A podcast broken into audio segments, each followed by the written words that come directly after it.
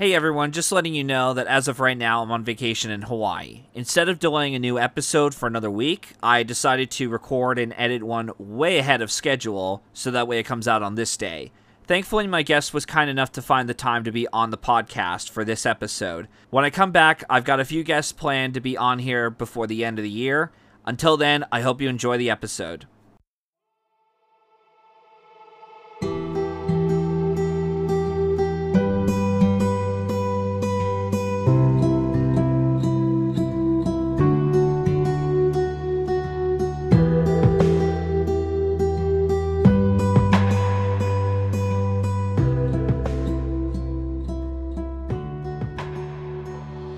Hello, listeners. Welcome to the Lone Screenplay Nominee Podcast, where we talk about films that were solely nominated for an Oscar in the writing categories. I'm your host, Matthew Anderson, and today we have Juan Carlos Ojano, who is a podcast host of the One Inch Barrier po- uh, podcast. Uh, welcome to the show, Juan. How are you today? Hi, Matt. Thank you so much for having me. I'm okay. I'm fine. Nice.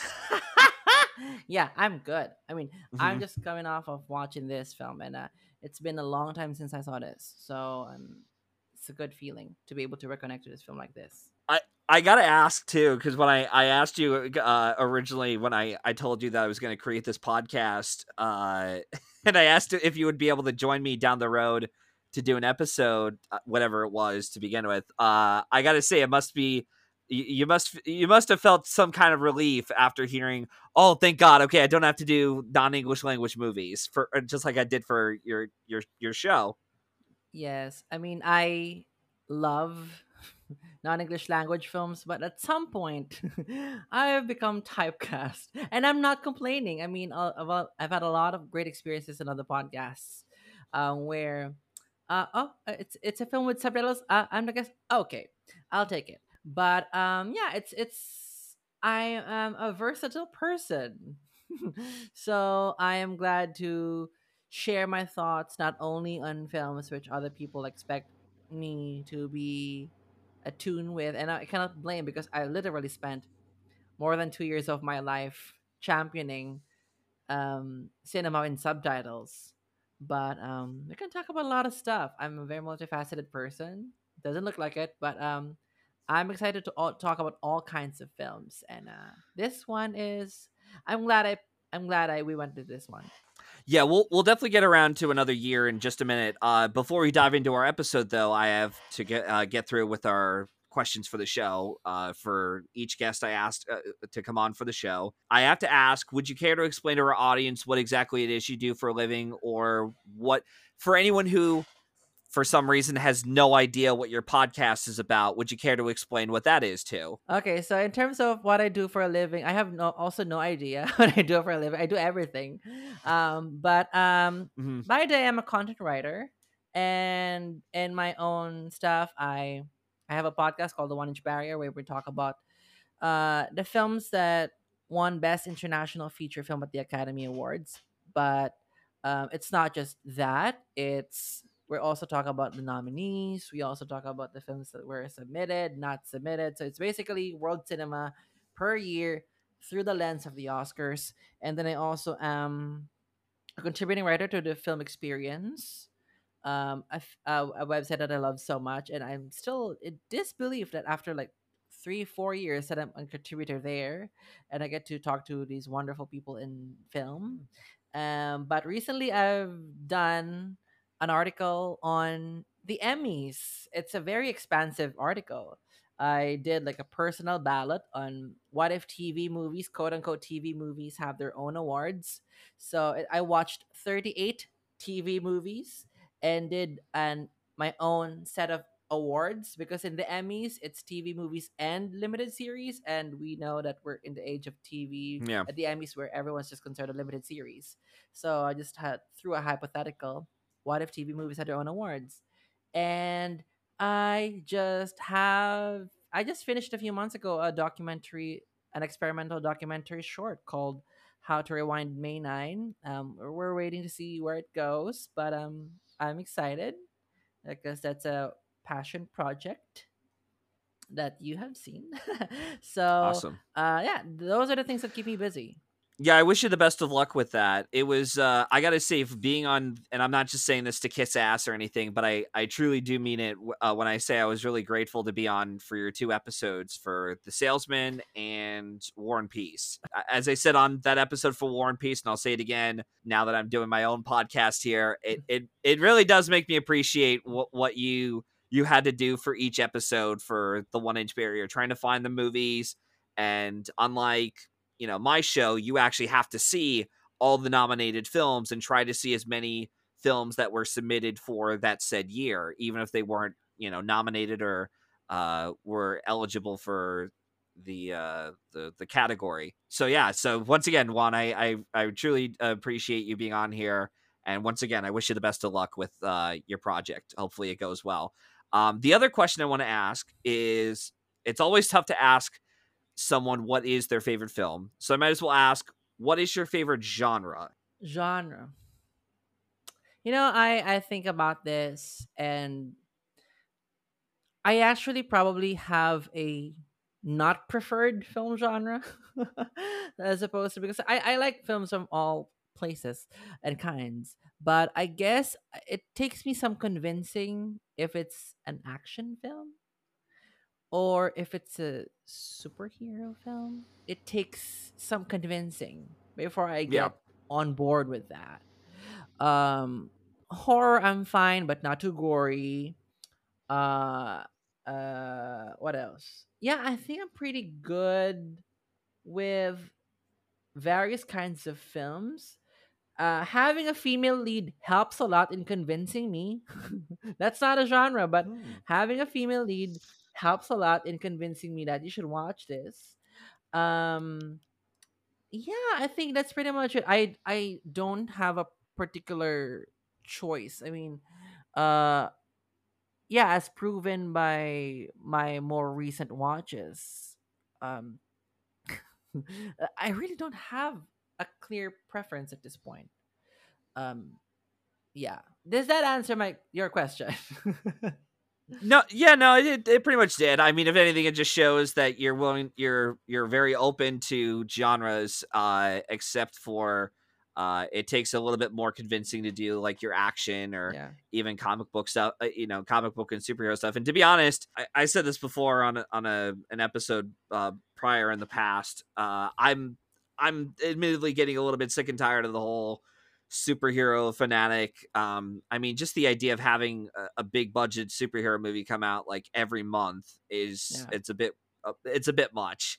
Yeah. Um, especially when they're not even on the quality of something that's doing something different or unique. Yeah. Uh, like a Joker, let's say, or you know, Black Panther to a certain degree, or Logan, you yeah. know. But yeah, uh, yeah, no, that like like I said, you answered my question pretty well, and uh, um, yeah. yeah. I, uh, so oh, yeah, so also, I guess I just want to add. Yeah, go ahead. Um, big budget films don't excite me. Okay. I mean, I mean, I just see, I just, I just love the experience of watching Barbie and Oppenheimer, but those films had something to say and had auteurs behind yeah. them. But aside from that, I'm really more inclined to watch the smaller. And I mean, indie is not a genre, but I, I just find mm-hmm. more flavor in the stories, in the smaller scale stories than the big budget films. Sorry for cutting you off. No, no, th- yeah, no. There, there's a there's a bit more of a personal touch to. Yeah. Excuse me. There's a bit more of a, a personal touch to the uh, the film than if you were to have like a you know if you were to give like Mike Leigh a a, a hundred million dollar budget movie and now it's like you know he's got a small scale film. But speaking of which, I guess we might as well uh, transition into our film. Uh, so today we're going to be here to discuss mm. another, another year, which was released in 2010.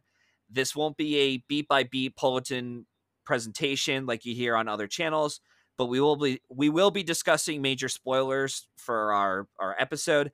If you haven't seen the episode yet and want to hear our full thoughts on it, we'd suggest that you watch the film first and then come back to hear us talk about it. Um, so with that said, uh, I'm just going to get through my notes on this. Uh, Mike Leigh embarked on this film without uh, his recurring collaborator, Simon Channing Williams, who was a producer on several of his films, including Secrets and Lies and Vera Drake, and uh, had passed away on April 11th, 2009. Instead, this film was produced by uh, Georgina Lowe, who uh, who had worked regularly with Mike Leigh since Naked in 1993. Production company Man, Thin Man Films led the film with Film 4 and Focus Features International, and its production budget was around $8 million or so. Uh, like Mike Leigh's previous efforts, and I did not know about this next part, uh, he spent time he spent a lot of time rehearsing with this cast extensively, and the results of their improvisations were the basis for his scripts. Uh, or and for this uh, film in particular, um, and filming only lasted about twelve weeks. And one way of stimulating the because the film is progressing through four seasons throughout the film, uh, cinematographer Dick Pope had to use four different film stocks for each section, so they look different from each other. Um, enough, you know, they were able to stand out from each other enough. Um, another year did compete at the 63rd Cannes Film Festival. Uh, and while it didn't win any of the major prizes, it did uh, build up terrific word of mouth and later showed up at the Telluride Film Festival, Toronto International Film Festival, New York Film Festival, and there were a couple other film festivals it went to, I believe. But regardless, it's it ended up doing a limited run on December 29th, uh, 2010 and made roughly between 18 to 20 million dollars worldwide, which is not too bad. Uh, and despite the, getting a, an Oscar nomination for original screenplay for Mike Leigh, the film scored a Critics' Choice nomination for the original screenplay category and also gained two BAFTA nominations for Lesley Manville in Supporting Actress and uh, Best British Film. Uh, as for the what the log line is, it's simple. Uh, it's a look at four seasons in the in the lives of a happily married couple and the relationships with their family and friends. So that's pretty much the basis of what the movie is. Um, you know, in terms of like what the film is about. So before I give my thoughts, I want to hear uh, your thoughts on the movie. You already stated before that uh, it been it had been so long since you'd last seen this, so I'd assume this is your second, at least your second or third watch. And out of curiosity, have you seen any any of Mike Leigh's other films? I have seen most recently Secrets and Lies and Vera Drake. Uh, both films blew my mind. Um, I have seen Mr. Turner. I think I've seen something else. I forgot. I mean, I I forgot the filmography. It's not a very topsy turvy. Uh, no, I haven't seen topsy turvy yet. Turvy. What am I having a British accent? But um, in terms okay. of the Mike Leigh films, Mr. Turner, Another Year, uh, Vera Drake, uh, Secrets and Lies. Those are the films that come to my mind. I regrettably haven't seen Happy Go Lucky yet, even though that's very highly recommended. Um, Pete, okay. Peterloo is something that he'd done recently, and I think it's available in Prime Video. But again, I haven't seen that yet.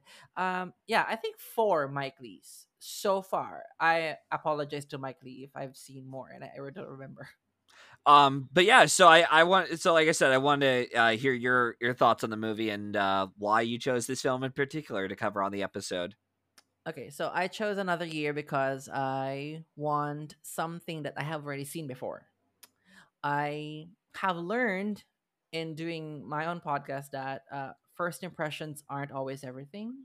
There are a lot of films that I've seen for my podcast for the 1st mm. time that I wish I could rewatch, um, especially if we're gonna have a conversation about it, because I'm working on a first impression basis, first impressions basis. So I wanted something mm. that I've seen before, and I wanted something that I have seen for quite a while now that I'm am a different person now that I'm gonna rewatch it. And I've seen another year 2011, 2012.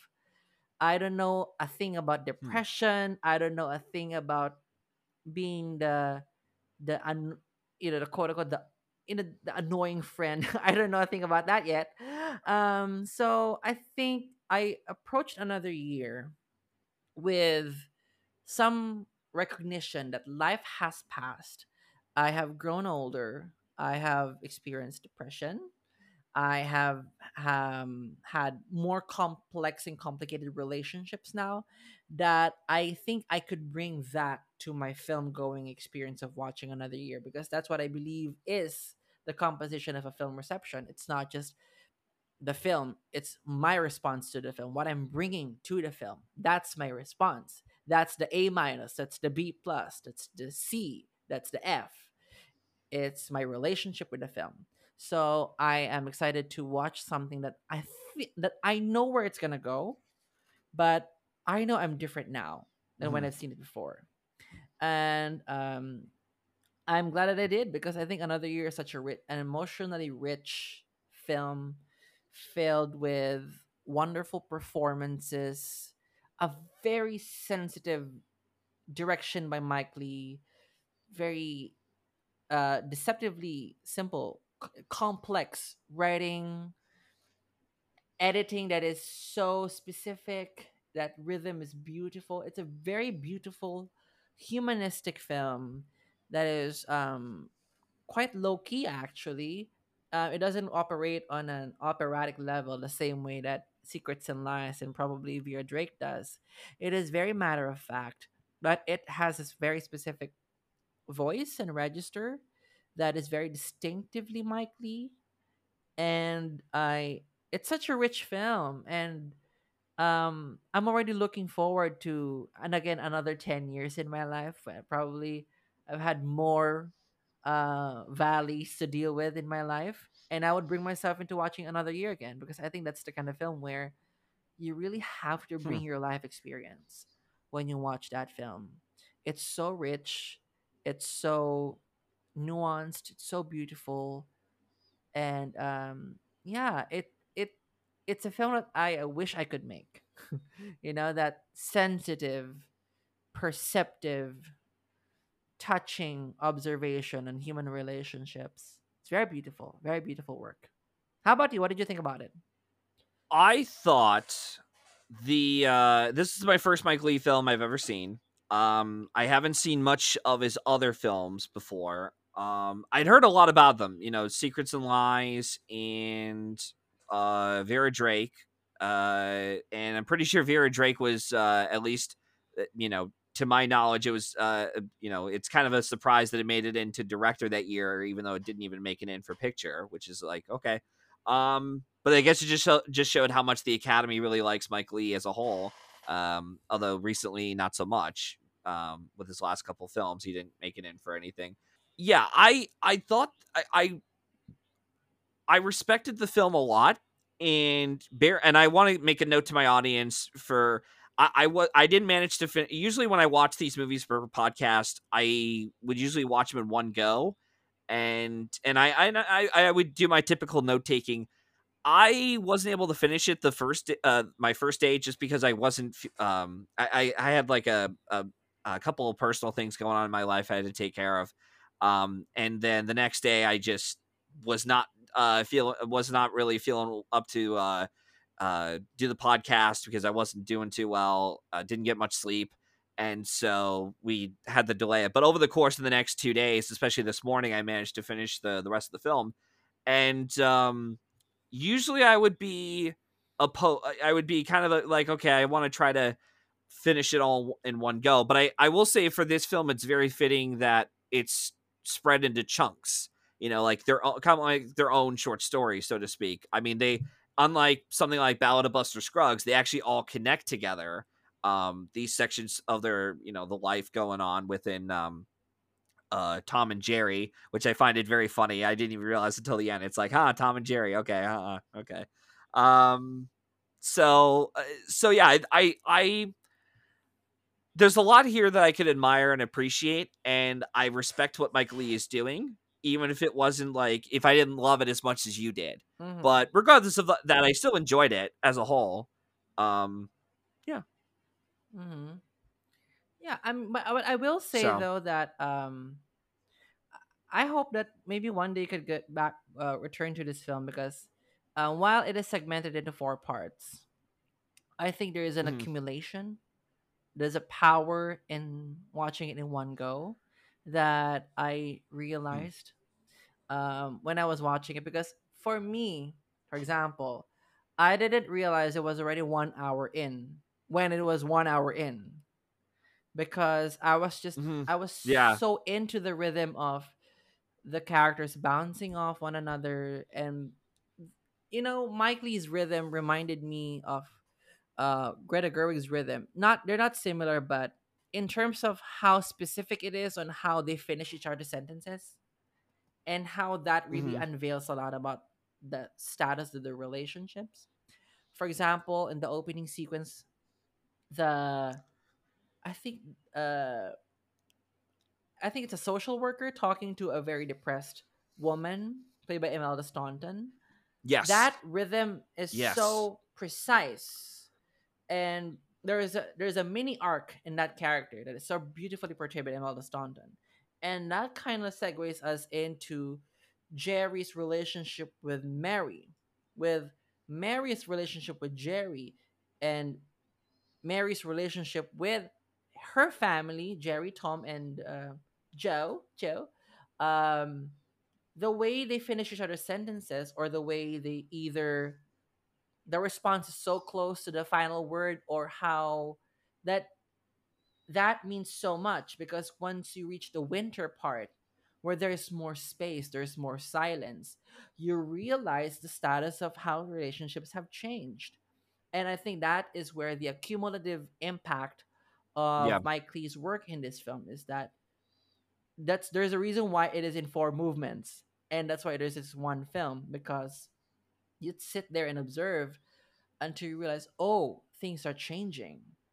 Um, that it is so nuanced and small and really props to the actors as well and the direction and the editing for capturing the small changes in relationships that mean the world because of how small or how highlighted they were.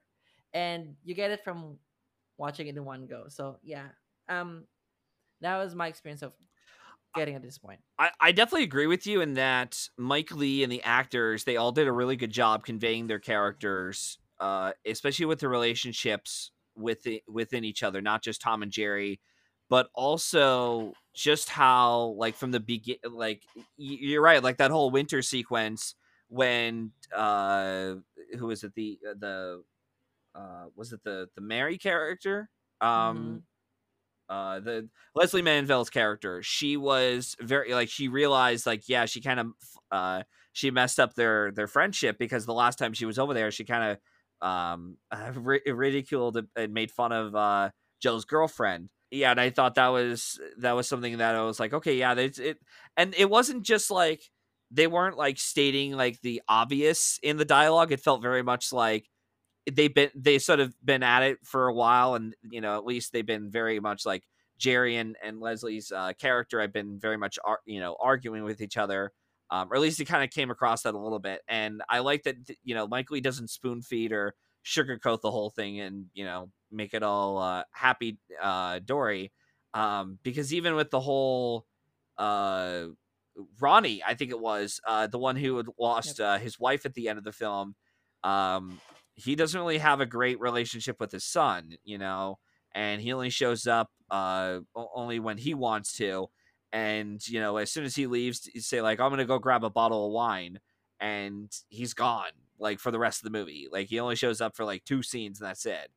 And and I and again I like that I like that Mike Leigh kind of made us question uh, you know made these questions of like okay like a lot of things you, you know it's not a, like a, a uh, a wrapped up uh, uh, you know f- fairy tale or whatever where it's just like let's give them a happy ending for everyone because that's not how life is sometimes and um and i find it very funny we'll, we'll get into the funeral maybe a bit later on in the show um I find it very odd and a bit ironic. I'm not sure if you've ever seen Mike Leigh doing the roundtable uh, discussion he did about 10 years ago when he was on with Christopher Nolan, I- I uh, have, uh, Morten have. Tyldum, and Angelina Jolie. Okay, uh, did you do you remember when he said uh, what Mike Leigh said in terms of what was uh, his basis for becoming a filmmaker?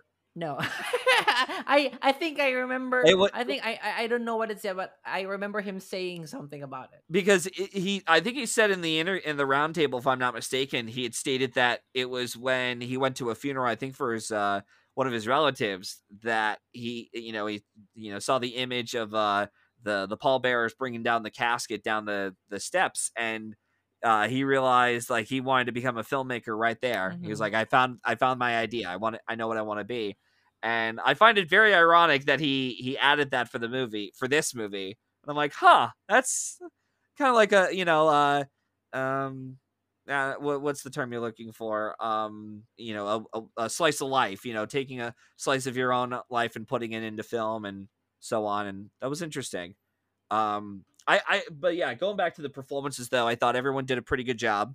Uh, I was very impressed with Lesley Manville the most, even though she was a very, she played the, you know, a very annoying character and made it made it a bit uncomfortable at times, just because it reminded me of some people who I've come across in my own life. Mhm. Um, and but she did a very very good job, and I'm I'm quite surprised she didn't get much awards tension uh, out of like a BAFTA nomination, some critics uh, prizes. But Are we gonna talk about it now or Um, later? well, we'll- we'll talk about it later. Okay. Yeah, we'll we'll talk about it later. But but but overall, I thought Lesley Manville did a, a a very good job. She was probably the best of the ensemble.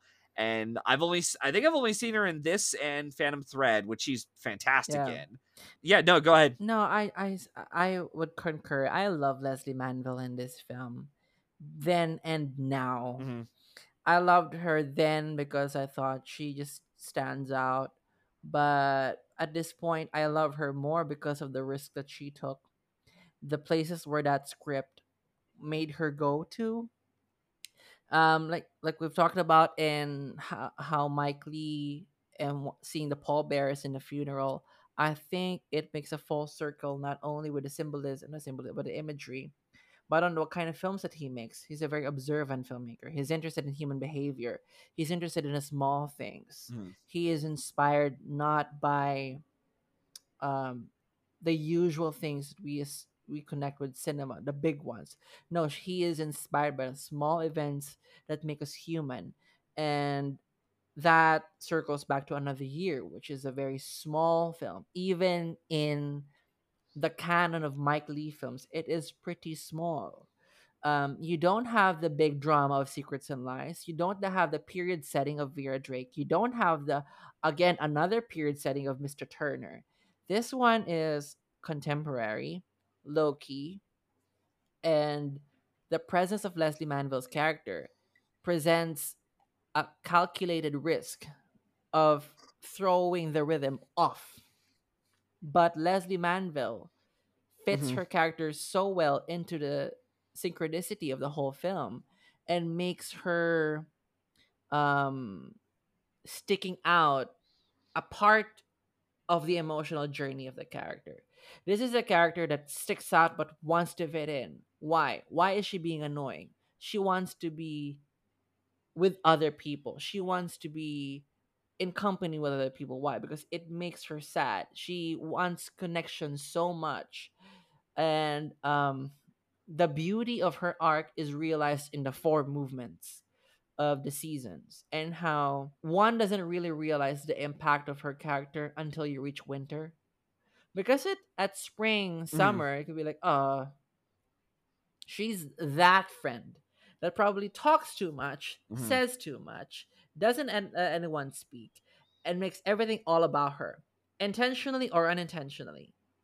And then you see uh Autumn where she's not only threatened by uh Katie in terms of her un- unsaid affinity with Joe, but her being the Yeah. center of attention.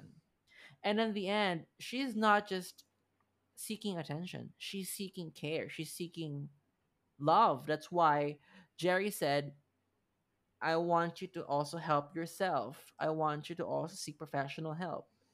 Um, and it's a beautiful arc. And I have now realized how generous Lesley Manville is because that performance could have gone so wrong in so many ways. But she took the risk. Yeah. And with that risk comes a performance that is so frighteningly familiar to me. That character is frighteningly familiar. I have been that friend who probably sticks my way into a relationship, maybe just a bit too much, or Yeah. suddenly needs to pop inside a friend's place because I'm too depressed and having a breakdown, or worrying if am I being am I overstaying my welcome or not?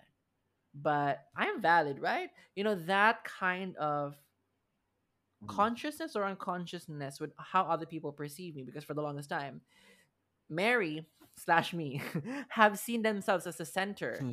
of the of everyone that's why even in the rhythm of the film even in the structure of the film she doesn't feel like a lead until she's in the story because when she's in the story Yeah. the film then just focuses on her but when she's out she's Yeah. out um it's it's a beautiful decision in terms of structure and characterization that remains so true to Mary's character and to everyone involved. I mean, it's so easy to, to undervalue Ruth Sheen and Jim Broadbent, but those are also beautiful performances that went together with Lesley Manville's more high wire work. It's a very beautiful dynamic that they have found in ensemble. Yeah, the uh, you know, yeah, you're right though in that it's very much it's one of those cases that when Mike Leigh and the cast when they created this movie, it's very much the, the line of like, you know, when is the you know the the top when when it's the, the the large stack of plates gonna fall, you know, when when is that moment gonna happen, you know, and it's very much like intentionally creating that kind of um kind of tension. It's very low stakes tension, but still, it's uh, it's you got to create some kind of drama, dramatic conflict within your characters. Otherwise, it's a very uninteresting and kind of boring movie. Yeah, no, Mike, I never really thought about it that way actually, because you know, and and you know, you're right though. It, if nothing else, it, it definitely made me appreciate Lesley Manville more as an actress because, like I said, I haven't seen a whole lot from her. I never saw Mrs. Harris Goes to Paris, um, which I didn't even know that film even existed until like that summer, like right before it came out. I'm like, this movie existed? Like it's it's coming out? What? No one told me about it whatsoever. So um Oscar nominee. yeah, but I, I I think I might watch uh, Mrs. Harris. Yeah, Oscar costume design by Jenny Beavan. Um, which I hear the costumes in that they're uh, are fantastic. So I will I'll get around to that film maybe down the road. We'll see, and I'll I'll report back to you with my takes on that. But anyways, but you're right though. Like all the other uh, ensembles though, uh, everyone else in the film I thought did a good job. Jim Broadbent's good. Um, and who was it? The Ronnie who was played by Mr. Filch, I believe, from the Harry Potter movies. Uh, he was good too. Uh, I haven't seen him outside of a acting role for a movies. Actually, yeah, outside of Harry Potter. Um, I'm just looking through the cast here on my phone real quick. Uh, Ruth Sheen, who played Jerry, she did a good job in her role, and even as you said, like Emil- Imelda Staunton, only in like a very small role, and she does a good job with what she's given. Um, Yeah. and you know, and I'm. I, I find it. I, I'll have to look back and see how many films Imelda Staunton was in because I know she was in uh, another year, and she was also she got nominated for Vera Drake. Um, Yeah. I don't recall if she was in anything else Shakespeare of in Mike Love. Lee's films. I- But no, no, she's a very good. She's another like really good actress, and another one from the Harry Potter universe, uh, along with and Shakespeare in Love. That's right. Uh, Was it was it Shakespeare in Love? Yeah, she was the she was the I think the uh, lady in waiting for Gwyneth Paltrow. I think it was. Okay. Oh, okay, gotcha. But yeah, I'm I'm looking through. Uh, is there anything you would like to bring up specifically in regards to uh, the film itself that you enjoy? Because it it's it clearly shows that you enjoyed it a lot more than I did. Oh, Matt. Oh, I mean, when I when I selected another year, I was waiting like, what is Matt's reaction gonna be? Because it's not plot centric; it is very character centric, and um, it, it- you need to be in the zone to get to uh, to um appreciate it. And, and don't worry, there is a lifetime for to rewatch films. um, I I don't know. I, I've become very appreciative of Mike Leigh's direction, um, especially when you see it in the winter, on how he pushes Mary's character and how high wire that performance is, and how she relates to the other characters. It's so it looks simple, but yet it's not. It's not. I would I would uh, beg to differ that it's not, and I I also would have to disagree. I don't think it's low stakes. I think he amplifies so much of um these small moments that are big really because they could mean the continuation or the end of a friendship that is a lifeline for this character. I just remember when in the winter sequence, for example, when um, Jerry and Tom sees that Mary's in and Ronnie let her in, there is a little bit of ambivalence. And this is not the usual where Tom and Jerry would um, be immediately addressing Mary's needs. They're passing by Mary, and sometimes Mary's the only person within the frame. It's it's being lost turned into cinema in such a small moment. It it amplifies so much human emotion. Um, I think those are the things that I've only noticed now because I've I've gotten 12, 13 years of my life of life experience that I brought into watching this film. I've been in those situations where like, am I wanted or not? Uh, did I do something wrong or not? And to see it be turned into cinema, it's very powerful stuff, and mm-hmm. it makes it kind of dabbles on mental health without it turning into a big topic per se, but it really shows the film has a sensitivity in tackling it. Maybe it is about mental health, but it is so a matter of fact about it. It's very beautifully done that by Mike. It's so um he it shows how much he cares to his characters that even the smallest characters like Ronnie or Imelda Staunton, I don't even know her name in the film. They have full lives and they connect or clash with one another. I think it's a very rich work with a very simple score from Gary Yershon, who was a few years, few years later is nominated for Mr. Turner. One of the biggest surprises ever in the technical categories because that did not come out of that came out of nowhere Oscar nominations. Um mm-hmm. yeah, it, this is a film where I I understand people could and award season had taken it for granted. But I wish people would look back into it, especially Oscar fans that are watching listening to this podcast for example, looking for those gems that were only nominated for a screenplay award and go find that in this lineup that you have there's so many great stuff that for some reason the academy just you know um uh mm. gave it a single nomination there's so many gems and another year is another one of them yeah like i said i i didn't hate the movie i was very much of the opinion of i i appreciate the film and i will say it, it did win me over a bit by the end uh within that that uh, winter section not just because of the interactions of you know uh the lesley manville's character going through an arc but also even some of the funeral stuff I actually quite liked a, a bit, even though it's like a very small part of that section. Yeah. Um, I, you know, the idea, even with the whole, you had stated earlier in the podcast that the way you have to go into this movie, you kind of have to watch it based on what you're you've been through within your own life. Yeah. And with the whole funeral scene, um, you know, like even with the whole pallbearers, you know, taking the coffin to the into the church, it reminded me a lot of uh, uh, the time when I was pallbearing for high school at uh, uh, at my local high school, and we'd been through a lot of of pallbearing uh, uh, events, and there were even a couple of them where the the person who passed away has nobody in terms of like you know family or friends showing up because they're either at nursing homes or they're long gone and we were the only representation of any kind of uh, uh, you know people there to see the the dead, and you know, and it's it's sad. You know, it's sad at times, but um, so I thought that was interesting in the way that Mike Leigh captured that that feeling so well.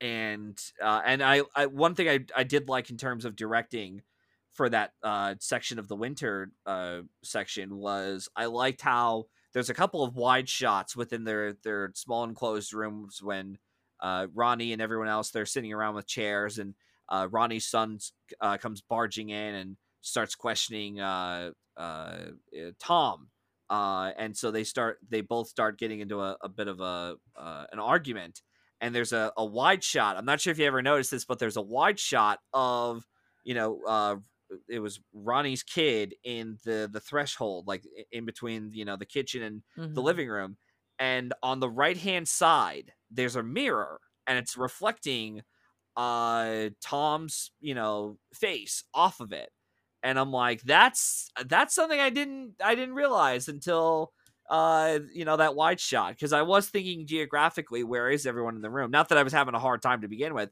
but I was wondering. I, I did think to myself like how like how is Mike Leigh framing a scene like this?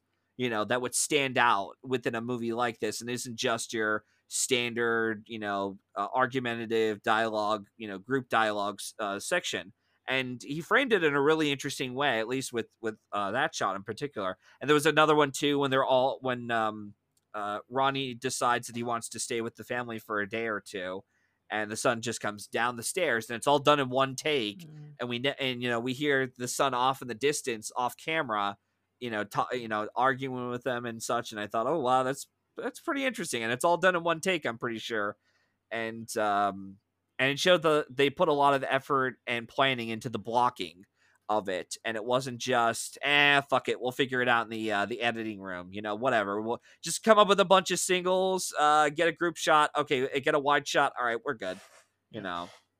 Yeah when you have an observant filmmaker like mike Leigh, so. he knows how to frame a scene even it looks simple but it says it amplifies what needs to be focused on.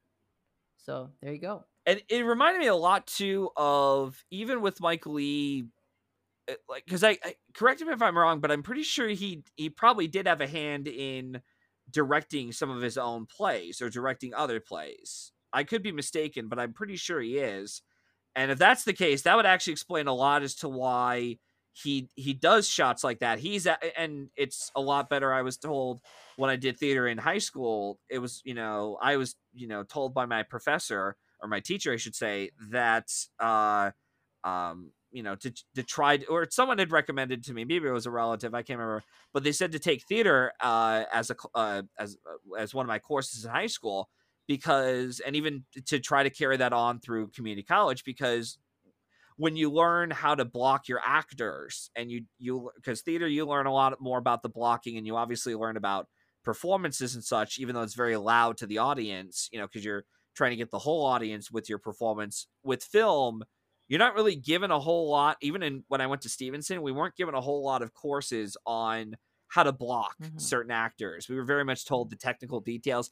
We were given one course of directing, but that was about it. And I already mm-hmm. knew, you know, I already I was already told ahead of time about the blocking maneuvers and how to, you know, block my characters, you know, within a frame or within an audience's point of view. Um, but but but it really showed that with Mike Leigh's, you know, even if he did have like whatever theater experience he had, whether it was very little or a lot of it, it definitely did show in the movie for sure.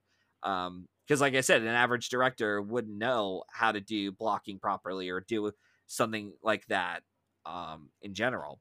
Uh and uh I'm just looking through the rest of my notes to see if there's anything else I wanted to bring up. Uh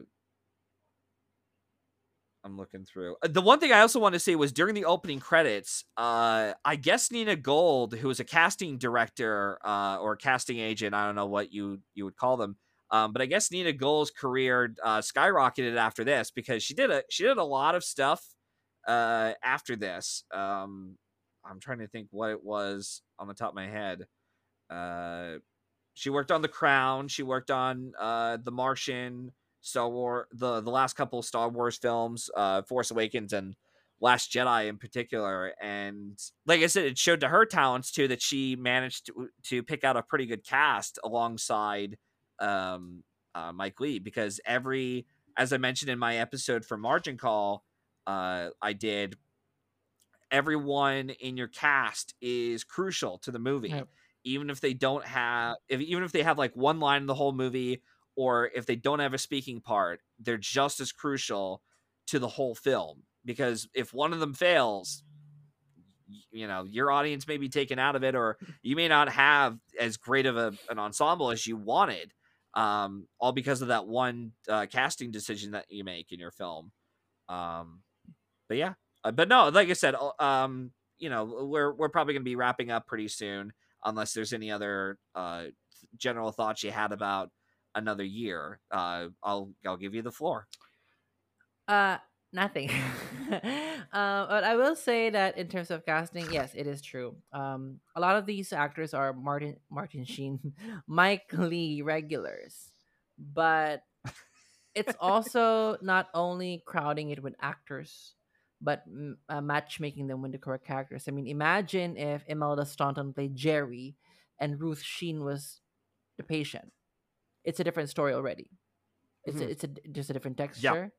What if uh, uh what's the name? What if uh, Peter Wight who played Ken played Tom, and Jim Broadbent was the nagging single guy that was flirting with Lesley Manville. What if Lesley Manville was played with Imelda mm. Staunton?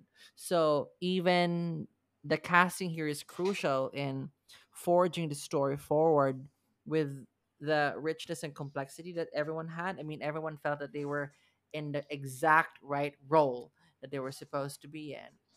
And you know, it makes sense. I this is news to me, but it makes sense that yeah. Leigh is is from theater. Um, I just this year I just started watching a lot of theater. I mean, I just watched my 12 production last Sunday, uh, as at the time of recording. I am so in love with theater right now. But yeah, I think those are hmm. the things that kind of get lost in film school. I mean, not I'm not referring to just yours, but even in mine. I think a lot of people's experience with film school is so technical. Um, kind of forgetting yeah. that film in some ways um, has strong ties with theater.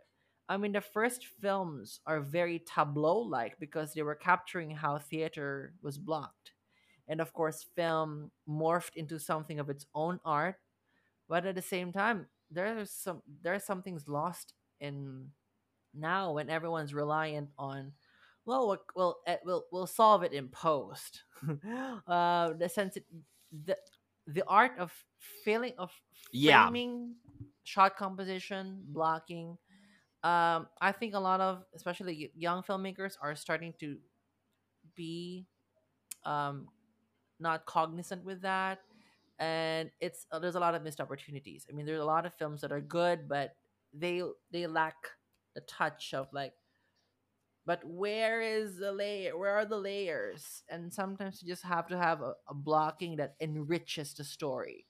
Doesn't have to scream everything to you but through the power of the image says so much about the multiple layers of story in the story i mean um, yeah, so very wonderful mm-hmm. work, Mr. Leigh. Congratulations.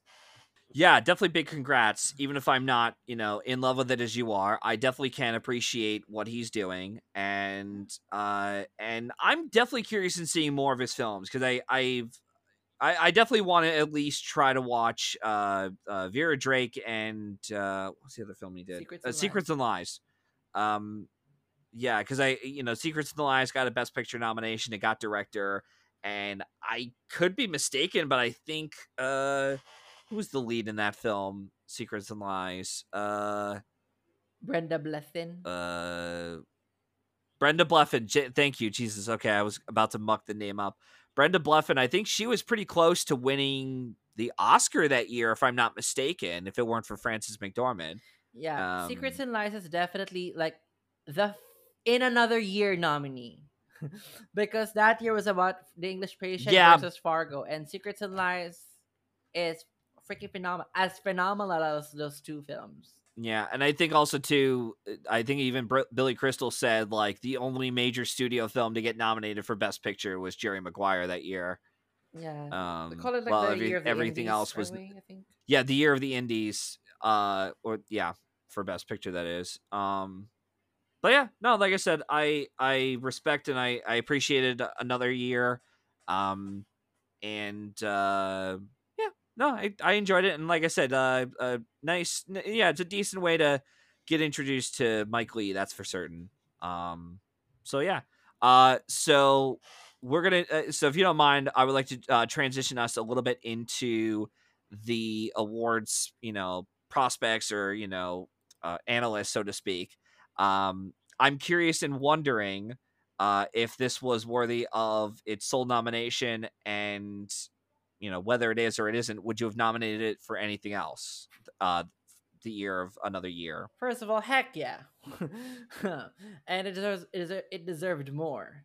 Um, you know, uh, I was that was the second year when I've become very observant of award season.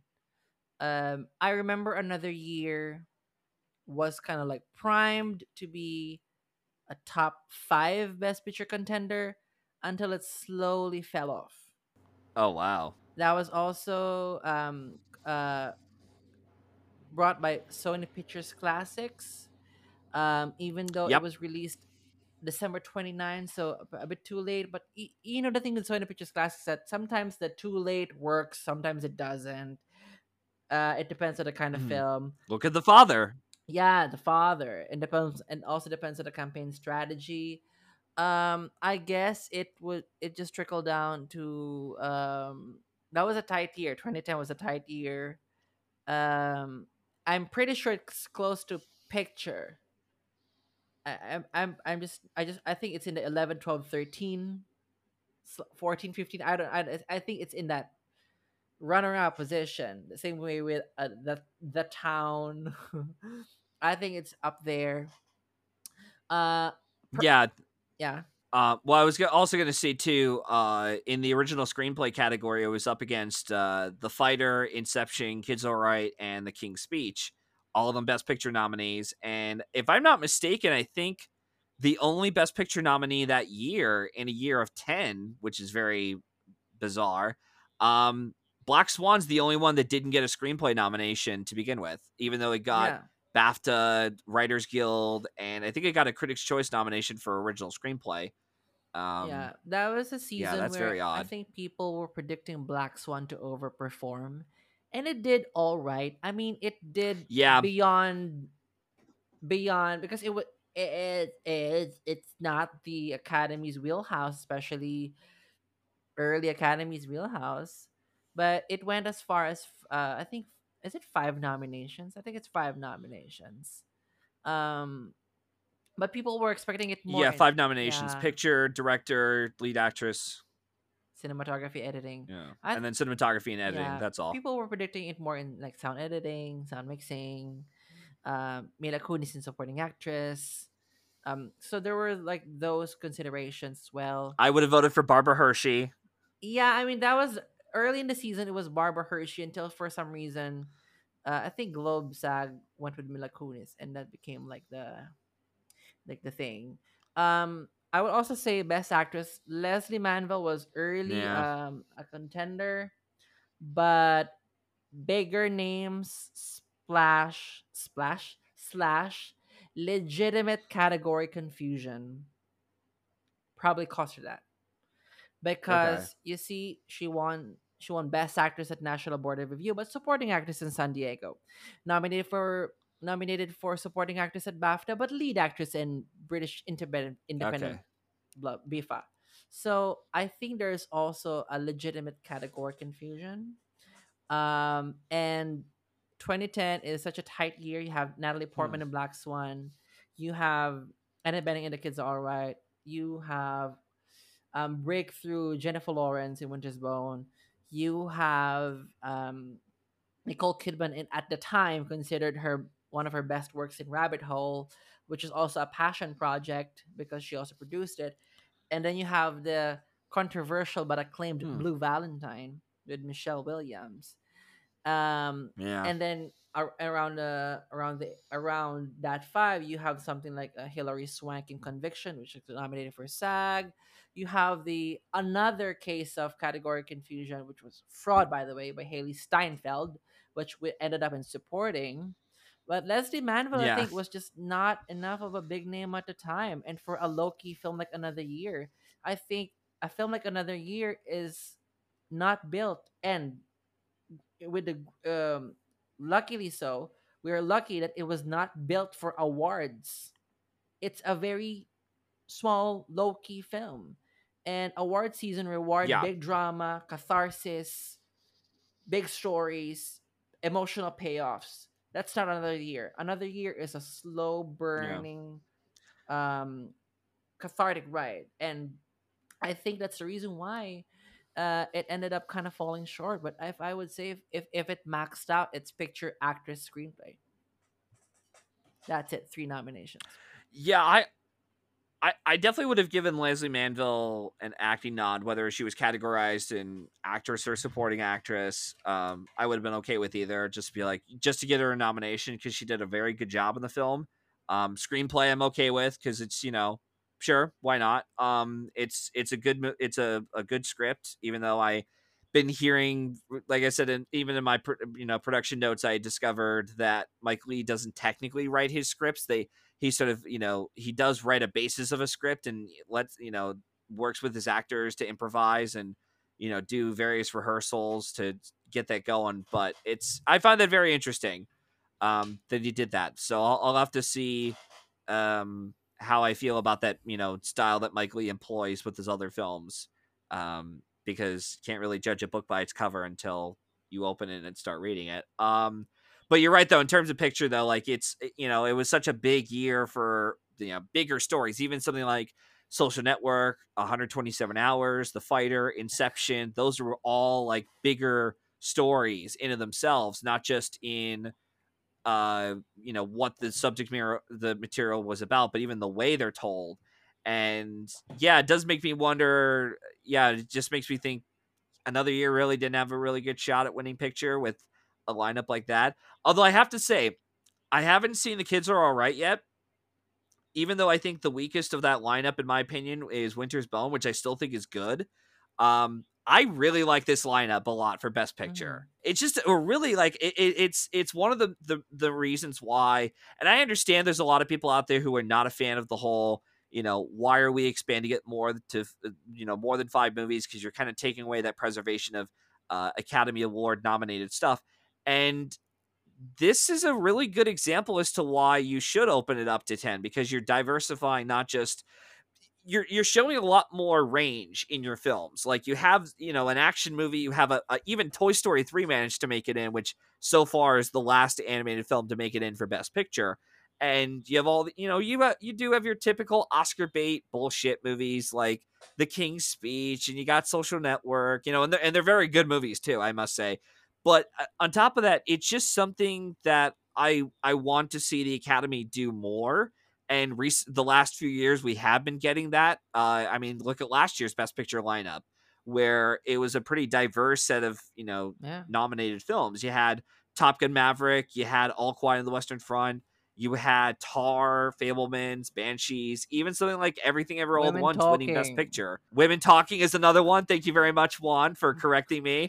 Uh, that with a very deserved adapted screenplay win, by the I way. will never let Um, anyone. so it's it's miss out on women talking. yeah, thank you. No, keep no, keep it up. Yeah, keep it up though. Yeah, but no, it's just it's just it just shows that like like this is the reason why you're if you're gonna do ten, this is why you should do it. Yeah. It's because of this. Like you're able you're not just showing your Oscar bait BS movies. Because that's that's part of the reason why everyone was slamming the reader as to getting in for the best picture nomination was because there were other choices out there. You could have chosen Wally, you could have chosen The Dark Knight, and they they decided to go with an Oscar bait kind of movie with the reader. And ever ever since then, they expanded the lineup to ten nominees. And like, okay, now we have no excuse to just go for the Oscar nominated, you know, Oscar awards buzzed, you know, favored kind of movies that we typically like. We can actually go for something different. We can go for the blockbusters. We can go for uh, even smaller movies that can get more attention. You know, Winter's Bone. I wouldn't even known Winter's Bone even existed if it, it didn't get that uh, uh you know Best Picture nomination. Mhm. Um, and I I wonder even something like Women Talking. I wonder if that still would have won the adapted screenplay category if it didn't get the Best Picture nomination. Like, would they have just given it to All Quiet on the Western Front? Women Talking you know? was almost a lone screenplay nominee. But if it not had Yeah, exactly. the the the the the, the locked ten. Um I Yeah. think you know, your point is fair on the Wall E, the Dark Knight point, even though the reader is my pick from that lineup, from that lineup of five. um, Ooh. and I think the solid 10 makes it more, you know, like look at 2009. You have something as small as a serious man or precious and then you have something as ridiculous as the blind side getting in but it speaks to the taste Yeah. of the academy at the time i mean whether you like it or not that's it it showed the variety that they had and it's just also weird that they rolled Yeah. back to a, a weird compromise of the sliding scale after 2010 when 2010 was like the perfect reason why we did an expanded ballot. You have winter's bone on one end which is a for me a fantastic indie from one of the most uh, powerful voices in indie cinema who is uh, Debra Granik to something like toy story 3 which is a Yeah. billion dollar uh animated feature. And everything that's in there you have the more challenging quote unquote the challenging films like black swan. To the more traditional things like the king's speech all are in the spectrum of good for me but it showed in the types Yeah. of films for example. You have inception which is like four layers of dreams. To the kids are all right. A lesbian family and a sperm donor who is coming into their lives. How mm-hmm. diverse can you get more can you how more diverse can you get? And then they went back to sliding scale which is this weird compromise and i think that weird compromise is compromised has compromised best picture because it kind of Yeah. is like it's the five but with more numbers so the principles of the five slate nominees the the usual suspects that's what you got with the with the sliding scale but just because there's room for more you know what i'm saying so when you go back to, to Yeah, no, I do. yeah it's it's a it's a very weird compromise well- that uh didn't help and i'm glad that they rolled it back to a solid 10 i think it's i think it's stupid when you when someone says that it loses the prestige. Like no if you have 300 plus films you gotta have at least 10 great films there. It's just a matter of like if the academy is up for it or not.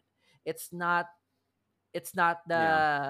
year in film's fault. It's the academy's fault then at this point. Um yeah. It's just unfortunate it, that they went back to solid 10 in 2021 which i thought was like a "Ah, year meh. But again even if i think it's meh it shows what they liked at the time. And just think you know Yeah. people just gotta a five doesn't make it cheap a, a 10 solid 10 doesn't make it cheap. There there you it's impossible to find not find 10 great films in a year. I'm just saying Well, and the other the funny thing about you brought up a serious man, they managed to also squeeze in the Coen brothers again in 2010 for Best Picture. yeah uh, which I just find so funny. I but yeah, and I I have to admit, I as someone who rewatched uh, True Grit, the the remake, I think it was last summer. I rewatched it with my uh, grandma, and it it made me really appreciate it more on a rewatch because I I now understand why the Coen brothers got that director nomination outside of oh the directors branch really loved the Coen brothers. It's it is a really solid movie Yeah. and it's very well directed from them. yeah Um this is so yeah, I, I gotta I gotta say I'm really glad that they did that. yeah this is the kind of Um, year when all of the 10 best picture nominees i could say something good about them Yeah, I, I could too, actually. Even the King's Speech, which wouldn't have been my personal vote for Best Picture, I actually enjoy it. It's a lot it- it has a lot more style and a lot more it, it, it feels like one of the better Oscar Beatty bullshit movies that we get from the Academy. Like it's a lot better made for one, and on top of that, it just doesn't it, it doesn't feel like a green book situation where it's like, oh, the acting's great, but the, or the acting's good and that's about it. matt Whereas like no, there's actually like there's good directing, there's good technical work involved, um, a good score by Alexandre Desplat, you know, things like that. So yeah matt i Yeah. prefer the king's speech over the social network and you know what? That's okay because to be honest, uh, I I while I I really love Social Network, Social Network is not my go-to film for Best Picture that year. I probably would have given Christopher Nolan his Oscar for Best Picture and um, screenplay that year, but You know. Yeah, I think yeah, Whatever. I think for me, my pick is still Inception, but it's gonna be number one Inception, two Black Swan, three Winter's Bone, something like that. Oh yeah, Black and yeah, Black yeah, Black Swan's a really great movie. I I watched that finally last summer, and I'm like, yeah, this is a really good movie, and I can see why a lot of people like it a lot. Yeah. Um, yeah, so that was a, a fun discussion. Uh, got a little sidetracked there, but that's what happens when you do these kind of shows. So once again, I want to thank you, Juan, for dedicating your time being here on the show. Before we sign off, is there anything you'd like to plug in or where you'd like our listeners to follow you after the episode is done? Well, Matt, thank you first of all for um, making sure that I am in this show. I mean, I mean, I just want to say uh, I've said this before, but I want your listeners to also know that um, you have been one of the people that helped me decide to start my own podcast way back in 2020. Um, so that was a great moment. And then when you were finally talking to me about starting this, I'm like, go for it. like, look at me. I, I've done Mhm. 100 episodes and I'm still here. Um, I also just want to thank you for the opportunity of rewatch of giving me a reason to wa- rewatch another year. Um, I cried a lot last night watching it. Oh, nice. Yeah, and uh, in a- in a good way. Someone had to. Yeah, in a, in a good way. In a good way. Yeah, shut up. and uh, Yeah. you can find me on Twitter at Carlos Ojano, on Instagram at Juan Carlos Ojano. You could probably see me either tweeting about politics or theater or men, and there's nothing else to do about it. It's just the way it goes. Um, I ha- again, like I said, I have uh, an upcoming experimental documentary short. Uh, let's see where it goes, but I am excited to share to the world. Uh, it's about my country. It's about a collective experience of millions of Filipinos that have gained and lost hope in 2022, and I can't wait to share it in the world. Um, I am just uh, very productive right now, so I am either gonna be a filmmaker or a film critic or a theater actor. I don't know what you're gonna get every day, but Yeah. I'm here all day, all day long. So yeah, you can just find me on Twitter and Instagram, and um, let's chat, chat, chat. Thank you, to Matt, for having me in this episode. You're welcome. To anyone listening out there on the episode, you can follow me and the show through Linktree under at Matthew995, where you can follow along on all my social media accounts such as Twitter and Letterboxd. On the same site, I've also provided a link for where you can listen to more episodes of the show. If you're interested in being in the hot seat like Juan has here today, let me know and hopefully we can arrange that happening in the future. In the meantime, we hope you guys enjoyed listening to this episode and we hope to see you at the movies. Take care, guys.